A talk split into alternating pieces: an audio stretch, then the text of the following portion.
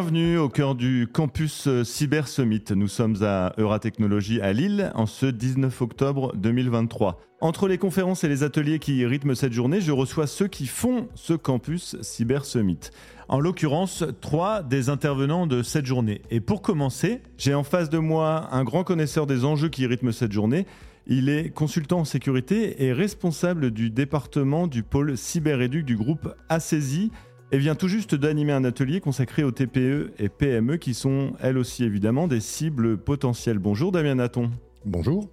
Euh, Damien, pour commencer, ce campus Cyber Summit aujourd'hui à Lille, c'était un, événement immanquable pour vous, j'imagine? Oui, c'est dans la région euh, et c'est le premier.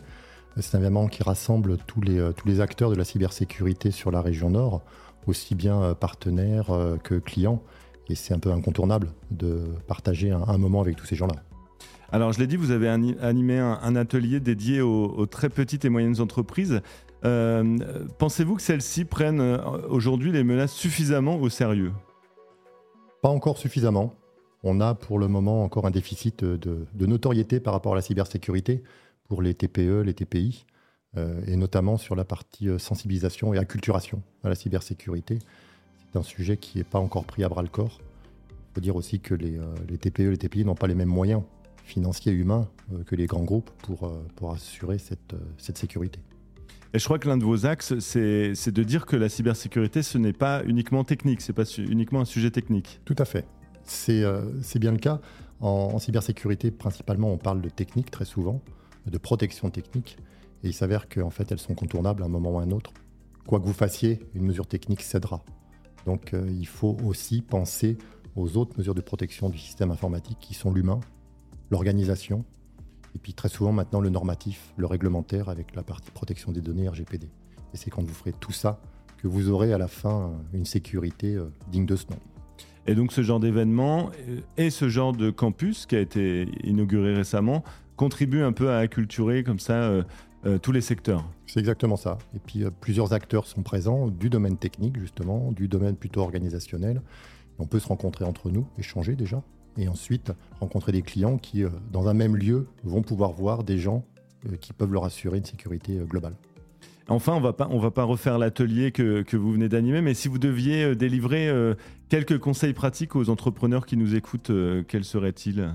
La première, c'est que il faut que ce soit les directions générales, les patrons qui prennent ce sujet en main. Pas uniquement eux, mais il faut qu'ils s'y intéressent beaucoup plus qu'ils ne font jusqu'à maintenant, parce que c'est l'affaire de, tout le monde, et pas notamment simplement que de leur administrateur système, de leur direction informatique. Donc ça, c'est le, le, premier sujet. Le deuxième, je dirais, c'est que euh, d'accompagner tout le monde, que ce soit les directions générales, les métiers, les utilisateurs, euh, tout le monde est partie prenante. Et le troisième, ça serait de faire quelque chose qui est euh, récurrent, itératif, régulier, c'est comme quand on est à l'école, on a appris pendant des années, on revient à chaque fois sur des thèmes, ben là c'est la même chose. Eh ben merci beaucoup euh, Damien Naton. Merci à vous.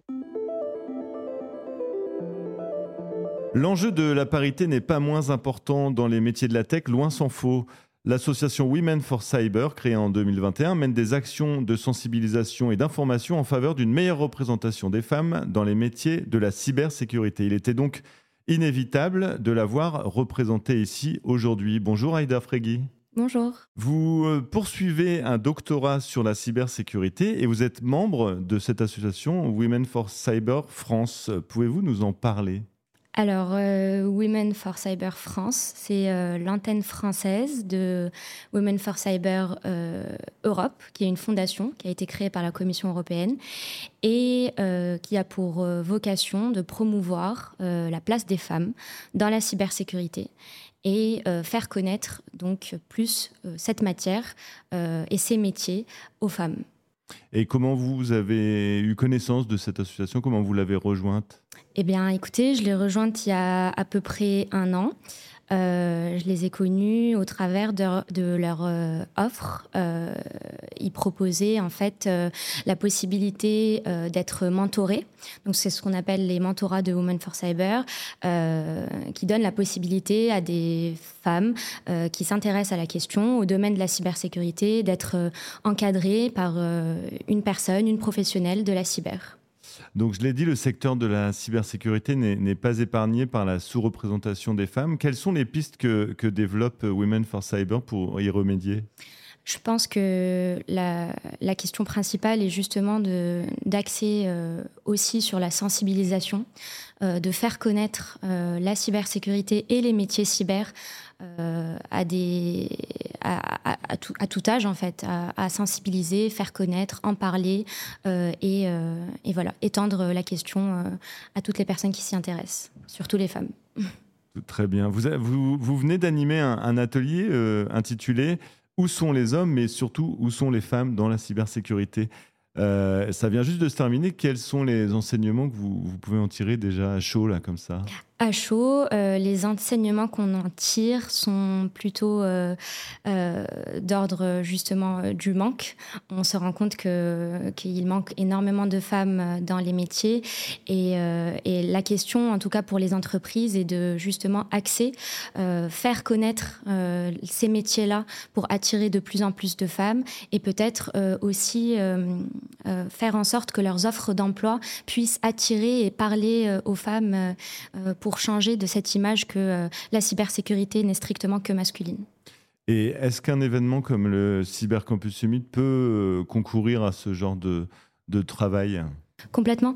Euh, je pense que ce sont des événements de ce type qui euh, vont faire connaître euh, les métiers, vont faire connaître la science qui est la cybersécurité aujourd'hui à tout type de profil, pas forcément des ingénieurs et des informaticiennes, mais des profils comme le mien qui pourraient y travailler et, et être passionnés.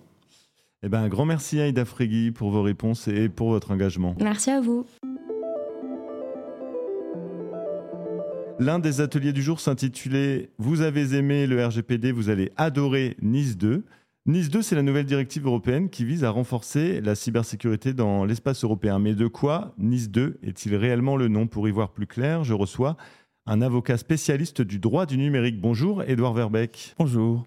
Que représente cette fameuse directive euh, Nice 2 pour la coordination face à la cybercriminalité? Alors Nice 2, euh, c'est un texte extrêmement important, c'est un texte européen, c'est une directive euh, européenne qui est entrée en vigueur en décembre 2022 et qui va, doit être transposée en droit français en, avant, le 17 octobre 2024. nice 2 a pour ambition très importante de créer un droit de la cybersécurité qui va concerner le plus grand nombre d'entreprises entités. Nice 2, on parle à peu près de 10 000 entités concernées en France, on ne sait pas exactement le nombre, mais ça va avoir un véritable impact sur euh, un, nombre important d'acteurs dans un nombre très diversifié de secteurs d'activité. Et dans la transposition de cette directive, euh, quelle sera l'autorité de régulation? Alors l'autorité de régulation, on ne le sait pas encore officiellement, mais ça sera très probablement l'ANSI qui va se charger de réguler le, euh, sujet, de, publier des, lignes directrices et des recommandations sur euh, comment appliquer euh, NIS 2.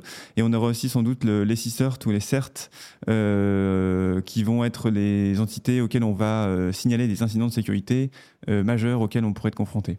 Et qui dit régulation dit, dit sanction aussi Qui dit régulation dit sanction. Alors effectivement, c'est là le, gros pan de, de Nice 2, c'est qu'on on donne des pouvoirs euh, assez importants euh, à l'autorité de contrôle.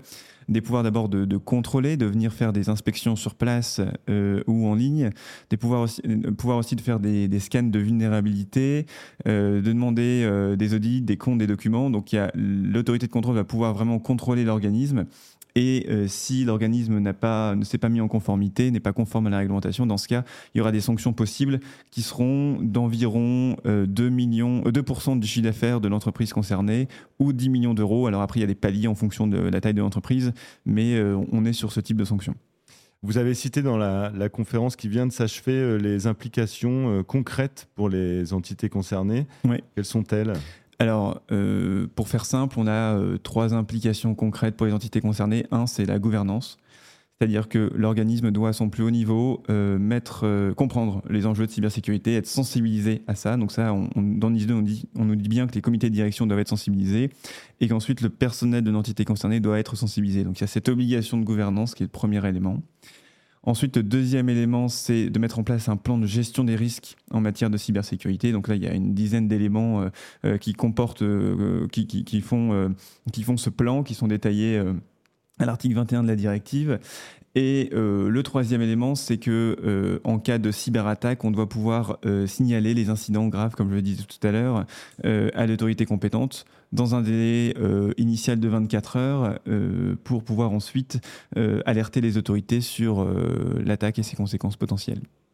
Et enfin, en tant qu'expert du droit du numérique, c'est une satisfaction de vivre euh, ce premier événement au cœur de ce bastion de la cybersécurité dans les Hauts-de-France? Ah Oui, complètement. C'est une satisfaction et euh, c'est très intéressant de voir qu'aujourd'hui, on a un événement qui fait, on peut le dire, salle comble pour tous ces ateliers, qui fédère euh, aussi bien bah, tout un tas d'acteurs. Alors effectivement, il y a des prestataires de services qui fournissent des solutions, il y a des entités qui viennent se renseigner sur quelles, sont leurs obligations, quels sont les, les meilleurs prestataires pour les accompagner. Donc c'est intéressant de voir tout cet écosystème, de comprendre comment ça évolue. Euh, tout à l'heure, on avait un atelier euh, intéressant sur la cyberattaque qu'a subi la ville de Lille, par exemple. Ça permet aussi d'avoir des retours d'expérience. Donc, c'est toujours euh, des excellentes initiatives et le campus Cyber Summit est, sans doute une, d'ores et déjà une grande réussite. Et il n'est pas terminé. On vous souhaite euh, une belle fin de journée. Merci infiniment, Edouard Verbeck. Merci à vous. On continue de vous faire vivre ce campus Cyber Summit en compagnie de ceux qui l'animent. Retrouvez-nous dans les prochains épisodes.